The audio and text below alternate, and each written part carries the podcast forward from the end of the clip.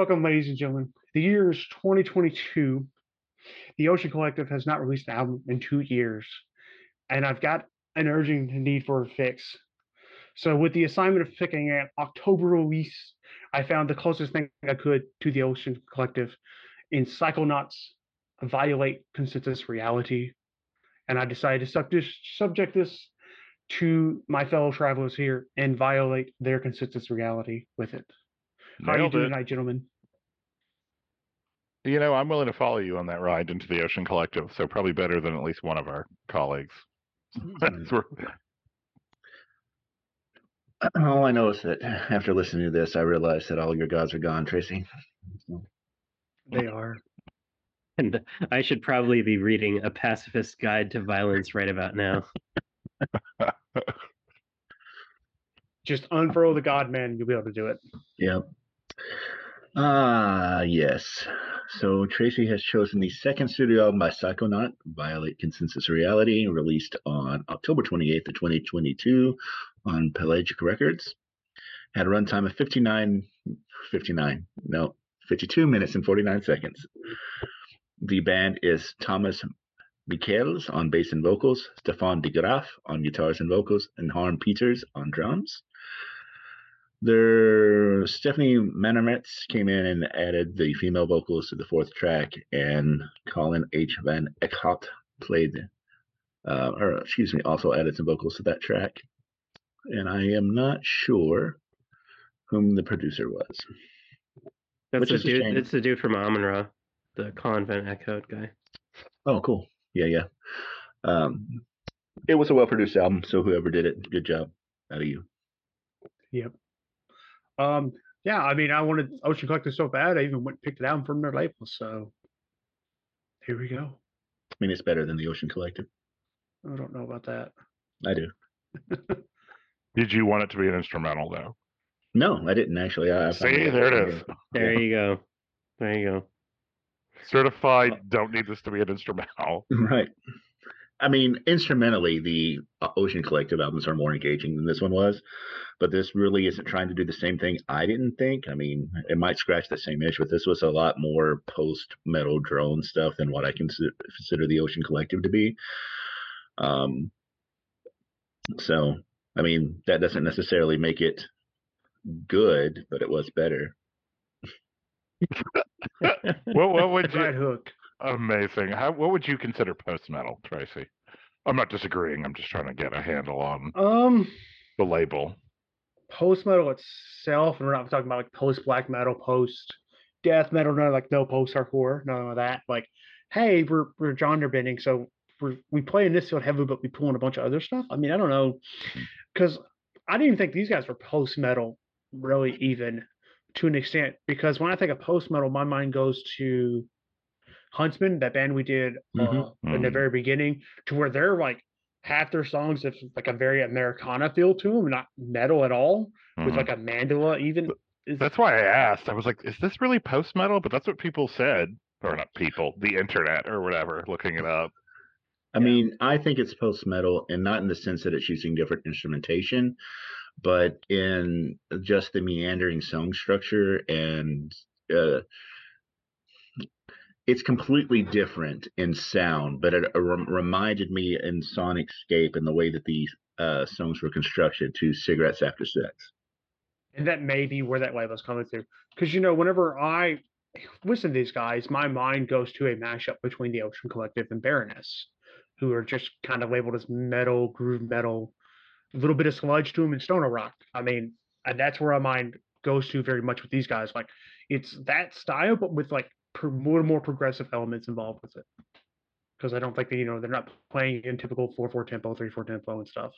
Yeah, I sort of got hung up on the same label, uh, this sort of post metal thing, because I'm really not sure what it is. Um, and I don't, as a result, I don't really know what kind of album this is.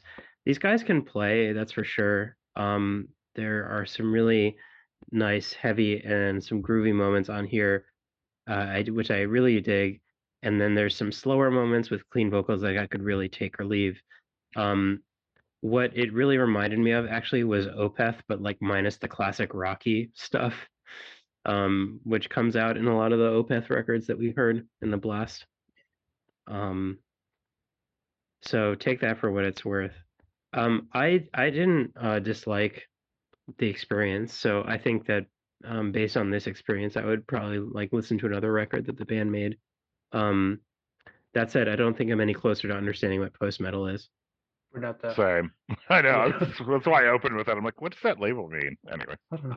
Post metal means anything. What does after Google metal. say? What is post metal? I think it's Post Malone composed Yeah. metal. When Post Malone, yes, he can post After metal. Malone. It's after Malone. There was like a pre Malone. So it's it's music genre rooted in heavy metal, but exploring approaches beyond metal conventions. So Yeah. really, they're just not. They don't play everything in drop D and fast. So they're like, oh, it's post metal. Sounds like a lazy catch all, but It is. I mean, I think part of it is too what what Ben was saying. Like the song structures are not traditional metal Mm-hmm. song structures. They're kind of Mhm. um, they're more expansive or meandering or whatever it is. Um, on top of that, you have um, atypical instrumentation like violin, which I think is pretty cool. Um, piano, which I really could care less about, but um, it, it definitely creates a different kind of atmosphere. Um, you know, getting into it. Um, and again, you have um, you do have like some things that are very much rooted in metal. Like, I mean, you you really do have a lot of uh, harsh vocals. You really do have a lot of uh, riffage going on, and the sort of um, grooviness. Yeah, I would say that, you know, other than the song structure thing, which is whatever, the elements that I generally associate with metal are here. And that's that there are some pretty fry, you know, heavy fry vocals. There's a lot of heavy distortion. Um, it's not like two dudes with the glockenspiels out in the forest whispering to each other and they're calling it post metal. So I mean, if we don't got Glockenspiel, we don't got no deal. That's all I'm Right. saying. it ain't Pyrrhia. it is Yeah, not we don't perfect, have yeah. if we don't have whispering in the forest, then I'm And not no. Krampus. Krampus. hey guys, it's that time of year. It is. Yeah, I know it is. It It's is. coming up soon. We're sadly flying out the day of the Krampus parade here. My daughter should not sad about that. She's slightly traumatized from the last one. Oh. So I told you that fucker broke character, but anyway, that's a different podcast. oh, but no. Um, at least it seems like you guys have, didn't entirely hate it, except for I liked the, it. the usual suspect. Like I, I feel like Well, weirdness. yeah. Like Ben, Ben may be able to grasp on like the grooviness of the sound, but I think outside of that, No, I, didn't, Rob, I didn't hate it at all. No. He just hates you. Right. maybe that's what it is. Ben just hates me. He's like, fuck that guy. I do sometimes. When I will say, when I storm approaching, the first forty-five seconds that, I was like, Tracy. Yeah, yeah, totally. Ah! like Skeletor. Just yeah. You're welcome, Ben. And I was like, okay. Amazing. Not even mad. Do we have anything else that we want to say about this, or do we want to talk about some tracks? Uh, we can talk about tracks. I mean, sure. Um, get your glasses ready. I like them all. I mean, they're all just nice little groovy rides to go along with. It's not, and also, also kind of what we listened to this week. This was the change of pace album, as it typically Yeah. is with me. But this was definitely the change of pace album this week. You mean the palate cleanser? Yeah, Yeah, and how it we, have to, we have to drink to that. 'cause, uh, it was the we do. It was the it was the blown tire on the car for sure. It's thanks. Instead of getting Ben and David drunk tonight, it's waking David up. That's what that is. Um, I'll go ahead and go next. I, I there are a couple of tracks on here that I really quite loved, and then the rest of then there's some tracks that are okay, and there's one track that is just the turd in the proverbial punch bowl, and that's towards the edge. Um, 12 minutes and 53 seconds. Get the fuck out of here with your false ass interlude in the middle of it when you think the song's over and you come back. But the the tracks that I actually liked, um, I thought Age of Separation was pretty good. Violate Consensus Reality, I liked a lot, and then Hope I thought was pretty good. So that middle of the album I thought was really really strong. but but did you like towards the edge? Mm, yeah, it was the best towards the edge of making me break my phone. It's, it's towards the edge of the cliff that caused Ben to walk off of it. That's what that is. Yes. exactly.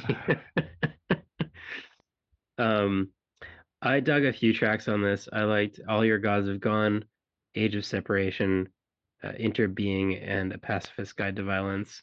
Um, I would say my favorite favorite one was All Your Gods Have Gone.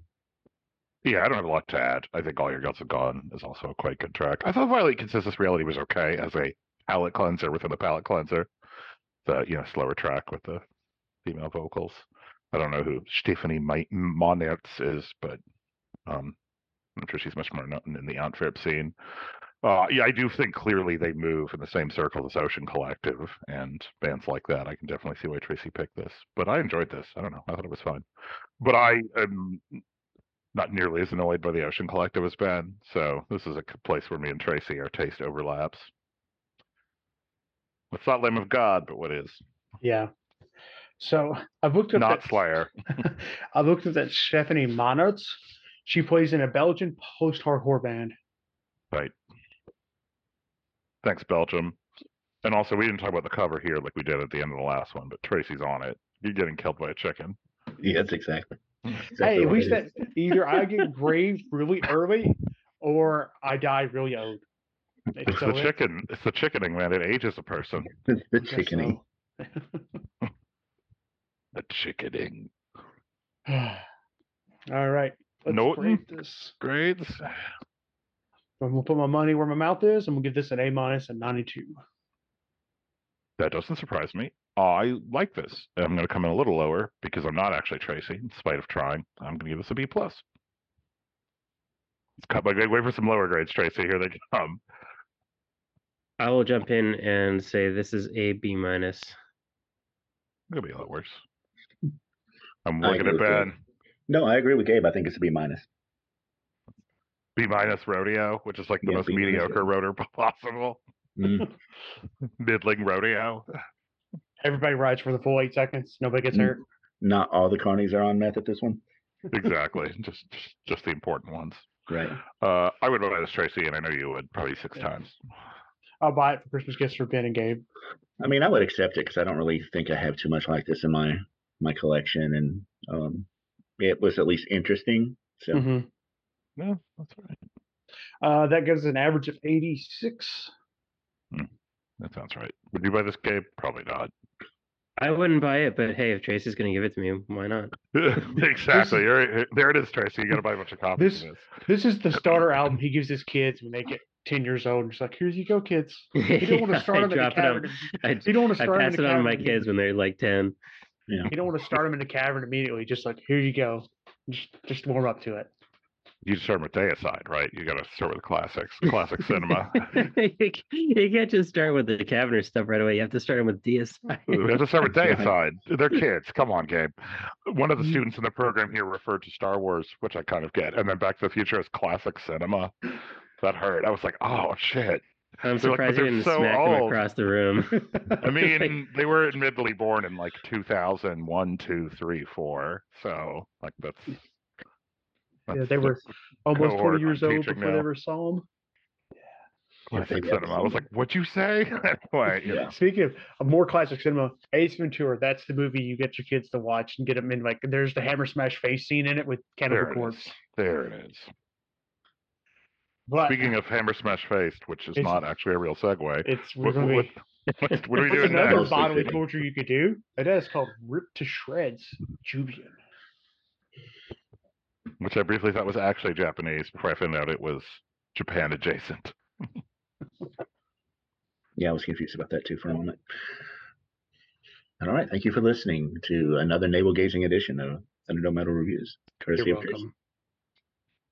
Glad everybody could enjoy it. Spooky, scary.